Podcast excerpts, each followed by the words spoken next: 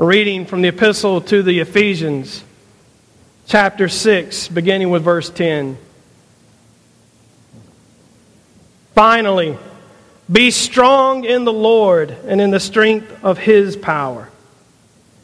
Put on the whole armor of God so that you may be able to stand against the wiles of the devil. For our struggle is not against enemies of blood and flesh, but against the rulers, against the authorities, against the cosmic powers of this present darkness against the spiritual forces of evil in the heavenly places. Therefore, take up the whole armor of God, so that you may be able to withstand on that evil day, and having done everything, to stand firm. Stand therefore, and fasten the belt of truth around your waist, and put on the blessed the breastplate of righteousness. As shoes for your feet, put on whatever will make you ready to proclaim the gospel of peace. With all of these things, take the shield of faith with which you will be able to quench all the flaming arrows of the evil one. Take the helmet of salvation and the sword of the Spirit which is the Word of God. Pray in the Spirit at all times, in every prayer and supplication. To that end, keep alert and always persevere in supplication for the saints. Pray also for me, so that when I speak, a message may be given to me to make known with boldness the mystery of the gospel for which I am an ambassador in chains. Pray that I may declare it boldly as I must speak.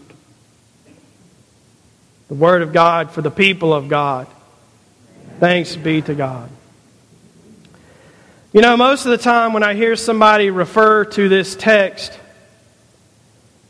it's somehow just about them and the battle that they're waging in the cosmic arena.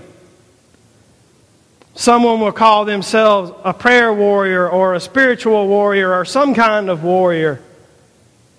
And I'm always hesitant to join with that because I kind of figure the safe place is behind Jesus. You know what I mean? In the military, there used to be a saying that if you get too far out ahead of everyone else, it becomes hard to distinguish between you and the enemy. So stay with your group. If we take this as some sort of mantra that it's about our personal holiness and our personal ability to fight Satan, we might be getting out ahead of Jesus, and that will be a problem. Because we won't be depending on Jesus' strength, we'll be depending on ours. And one thing I know for certain about my strength about my holiness, about my righteousness, is sooner or later it will fail me. Or sooner or later I will fail it. But that's not the gospel anyway. And Paul has asked that these people will pray for him, that he will speak the gospel boldly. And the gospel boldly spoken is that it's for all of us. It's a word of Christ come down from heaven for us and for our salvation, as the Creed said. Togetherness. Not individuals, not single people wrestled out of the jaws of the devil, but a whole people wrestled out of sin and death and destruction and desolation and despair. A whole people. A people who have trusted God and called God. A people who are being tuned to the image of Christ. In the same way that we tune a piano, in the same way we tune a guitar. Christ is tuning us to be bold in the gospel. To speak the gospel of peace that Christ has come to reconcile us to God, to do away with our sin, to do away with our disobedience, and fill us with the Spirit of God, God's self.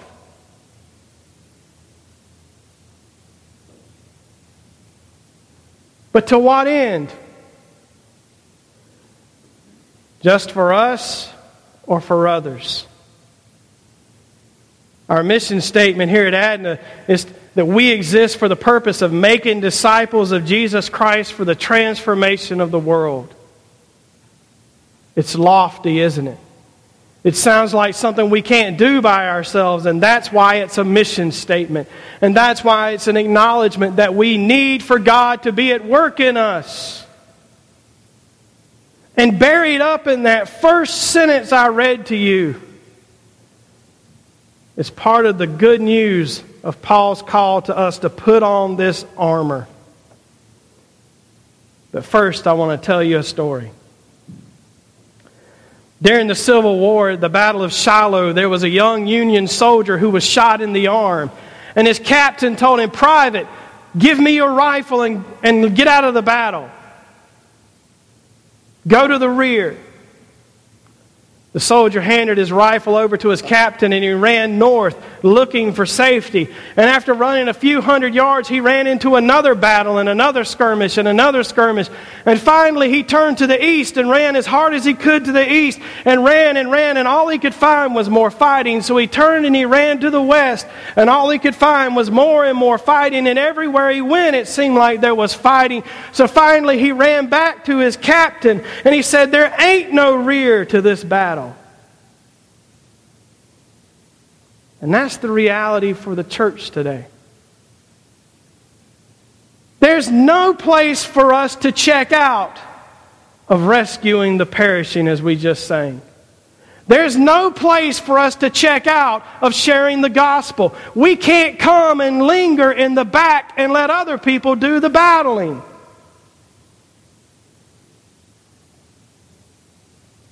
Because that be strong that's there that first word,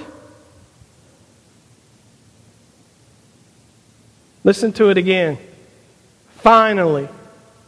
After everything else he's told us about all the things that Christ is tuning us to be, all the ways that Christ is shaping us to be gentle and humble, to be peaceable, to be loving, to be forgiving, to be a people who bear with one another in love, to be a people who speak the truth to one another in love. All of those things He's given us that we're going to do for each other and do for the world are not the way the world behaves, and they never will be.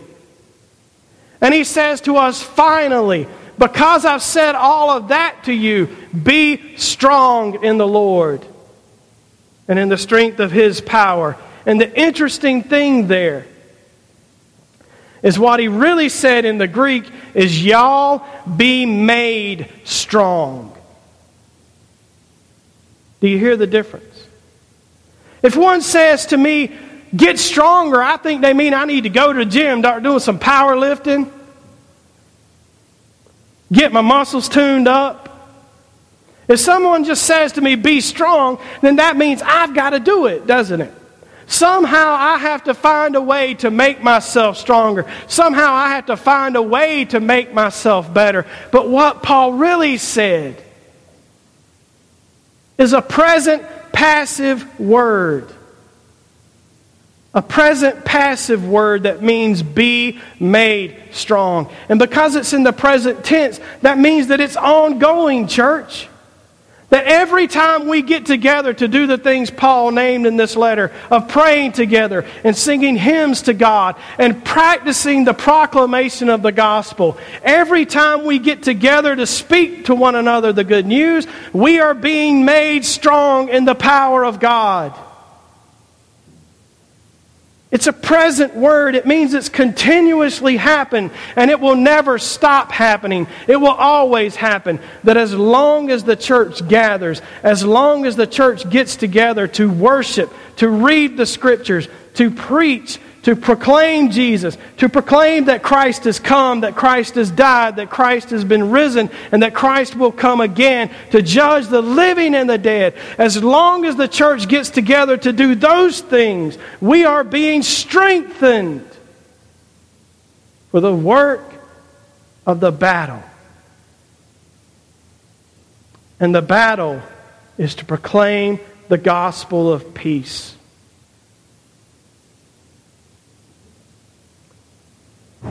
Some people have taken this as license for Christians to go out and kill their religious enemies, and that's not good. That's idolatry. How does that fit a gospel of peace, of a God reconciled to God's creation? It simply doesn't. But Paul tells us to put on our feet whatever we need to be able to proclaim the true gospel that Christ has come in the flesh to make peace between creation and God. That our sins are no longer an obstacle to coming into the presence of the Father. It's a present word. And it means that every time we get together, we are being strengthened. He's telling us to stand in the reality that we're already under, to trust the one who is making us strong. And that's why it's important that it's a passive word. And I wish the English translations would show that. Finally, be made strong. Be made strong in the Lord and in the strength of His power. How do we do that? By putting on the armor of God. And what you'll notice is that they're all defensive weapons, and they're meant for us to use them together because in every case it's all plural. It's about us together, the church putting on the armor of God by worshiping and loving God and letting the truth of salvation seep into our very core. That God has died for us that Christ has died for us and been raised for us so that we can have new life and so that we can then share that life with others. That's the battle we're in. Not proving that Muslims are wrong or Hindus are wrong, but living out the reality that Christ separates us from sin and inviting other people to come and be freed from sin. When we fight that battle in worship, it begins here. It's here that we're equipped. It's here that we learn how to put on the belt of truth. It's here that we learn how to stand with the shield, shoulder to shoulder behind the shield. That's how the Roman army did it. They linked up, and the shields were thick so that the arrows stuck in them and the fire extinguished. And they stood and they locked arms like riot police of today. And they stood behind the shield of faith knowing that whatever came against them could not defeat the one that they were following. That whatever came against them, there would be resurrection. That even if the Roman authorities put them to death, they would be raised. That's what faith is. Because up until 316 AD, it was illegal across the known world to be a Christian. And you could be put to death for it. And so Paul says to them, Be strong and be bold. Join together in the linking of arms and get behind the shield of faith. Put on the helmet of salvation and remember that no matter what, you've been delivered from death. And be bold as you proclaim the gospel of peace. It saddens me today to see the church look like a coward. To see the church be unafraid to hold up Jesus as the way to the Father for fear of offending someone. To see the church let go of our historic understanding that Jesus Christ has come in the flesh, that he was killed for us, for our sakes. He died to cleanse us of our sin, that he was raised into new life to give us life, to bring us with him into a new and living hope. And we want to pass that off for a shallow gospel that says God is love and we don't really need Jesus. And so, therefore, there's all these other ways to heaven, and gosh, you know, whatever you believe, as long as you believe it honestly, well, that's important enough. That's not the Methodism I signed up for. I signed up for the historic truth, the Wesleyan truth, that we are called to go out and preach to people that Christ died for them, even them, and that in Christ they can have the power to overcome sin. That they can be freed from sin, that we don't have to live a life defeated by the enemy anymore.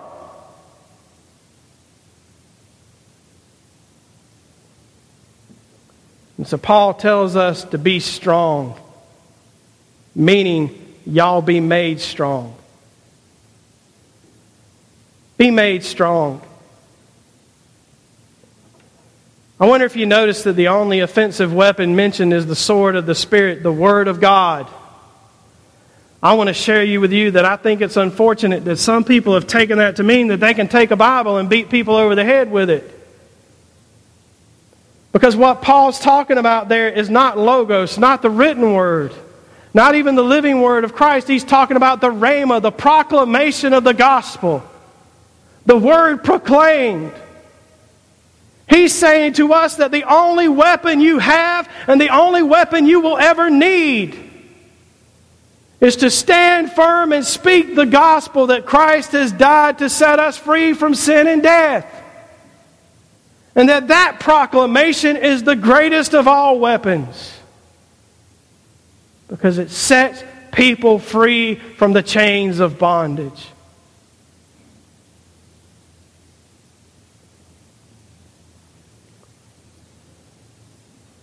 How do we get all these weapons?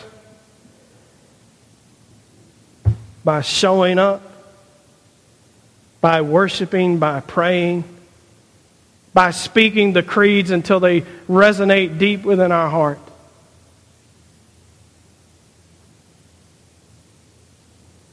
By showing each other what it looks like to follow Jesus by reminding each other that we have the promise of salvation, the promise of new life. Why would Paul tell us to stand firm? Why would Paul tell us to be strengthened by God if we didn't need it? You might remember a story. There were all these people who were following Jesus around, and he said something they didn't like. It was a hard teaching, so a bunch of them left.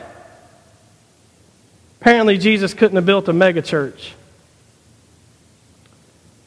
A bunch of them left, and Jesus looked at his disciples and said, You don't want to leave too, do you? And you might remember that Simon Peter spoke up and said, To where would we go? You have the words of eternal life. Dear ones, those same words have been entrusted to you. And the armor of God is available to you to help you to stand firm in that truth that in Jesus there is life.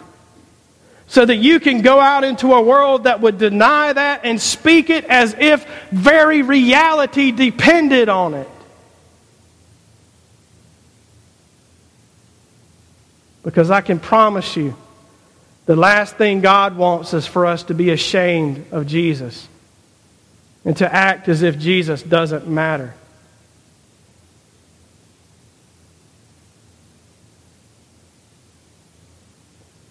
Be strong, he says. Be made strong. God is at work in you, bringing you into the image of Christ so that God can be glorified through you. The task is daunting. The work of going out of this place, out of the safety of this sanctuary, and speaking the name of Jesus to people who are hurting and dying is terrifying. I know that. But it's also necessary. It is our only purpose for existing. It's who we are being tuned to be. And now Paul tells us you're being tuned to stand, not to give up not to stop caring about the world, not to stop serving the world, but to stand in the place you belong, which is in the footsteps of Jesus who died for the world. Be brave, Adna. Be bold. Take on the armor of God. Pray. Pray for me that I might speak the gospel boldly and not be afraid of offending people who don't want to hear that there's an exclusive Savior.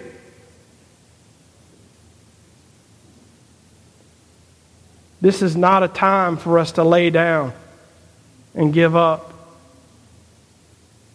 It's a time for us to stand firm and to remember that Jesus is tuning us into a people who can stand, a people unafraid, a people unashamed. That is my prayer for us in the name of the Father, the Son, and the Holy Spirit. Amen.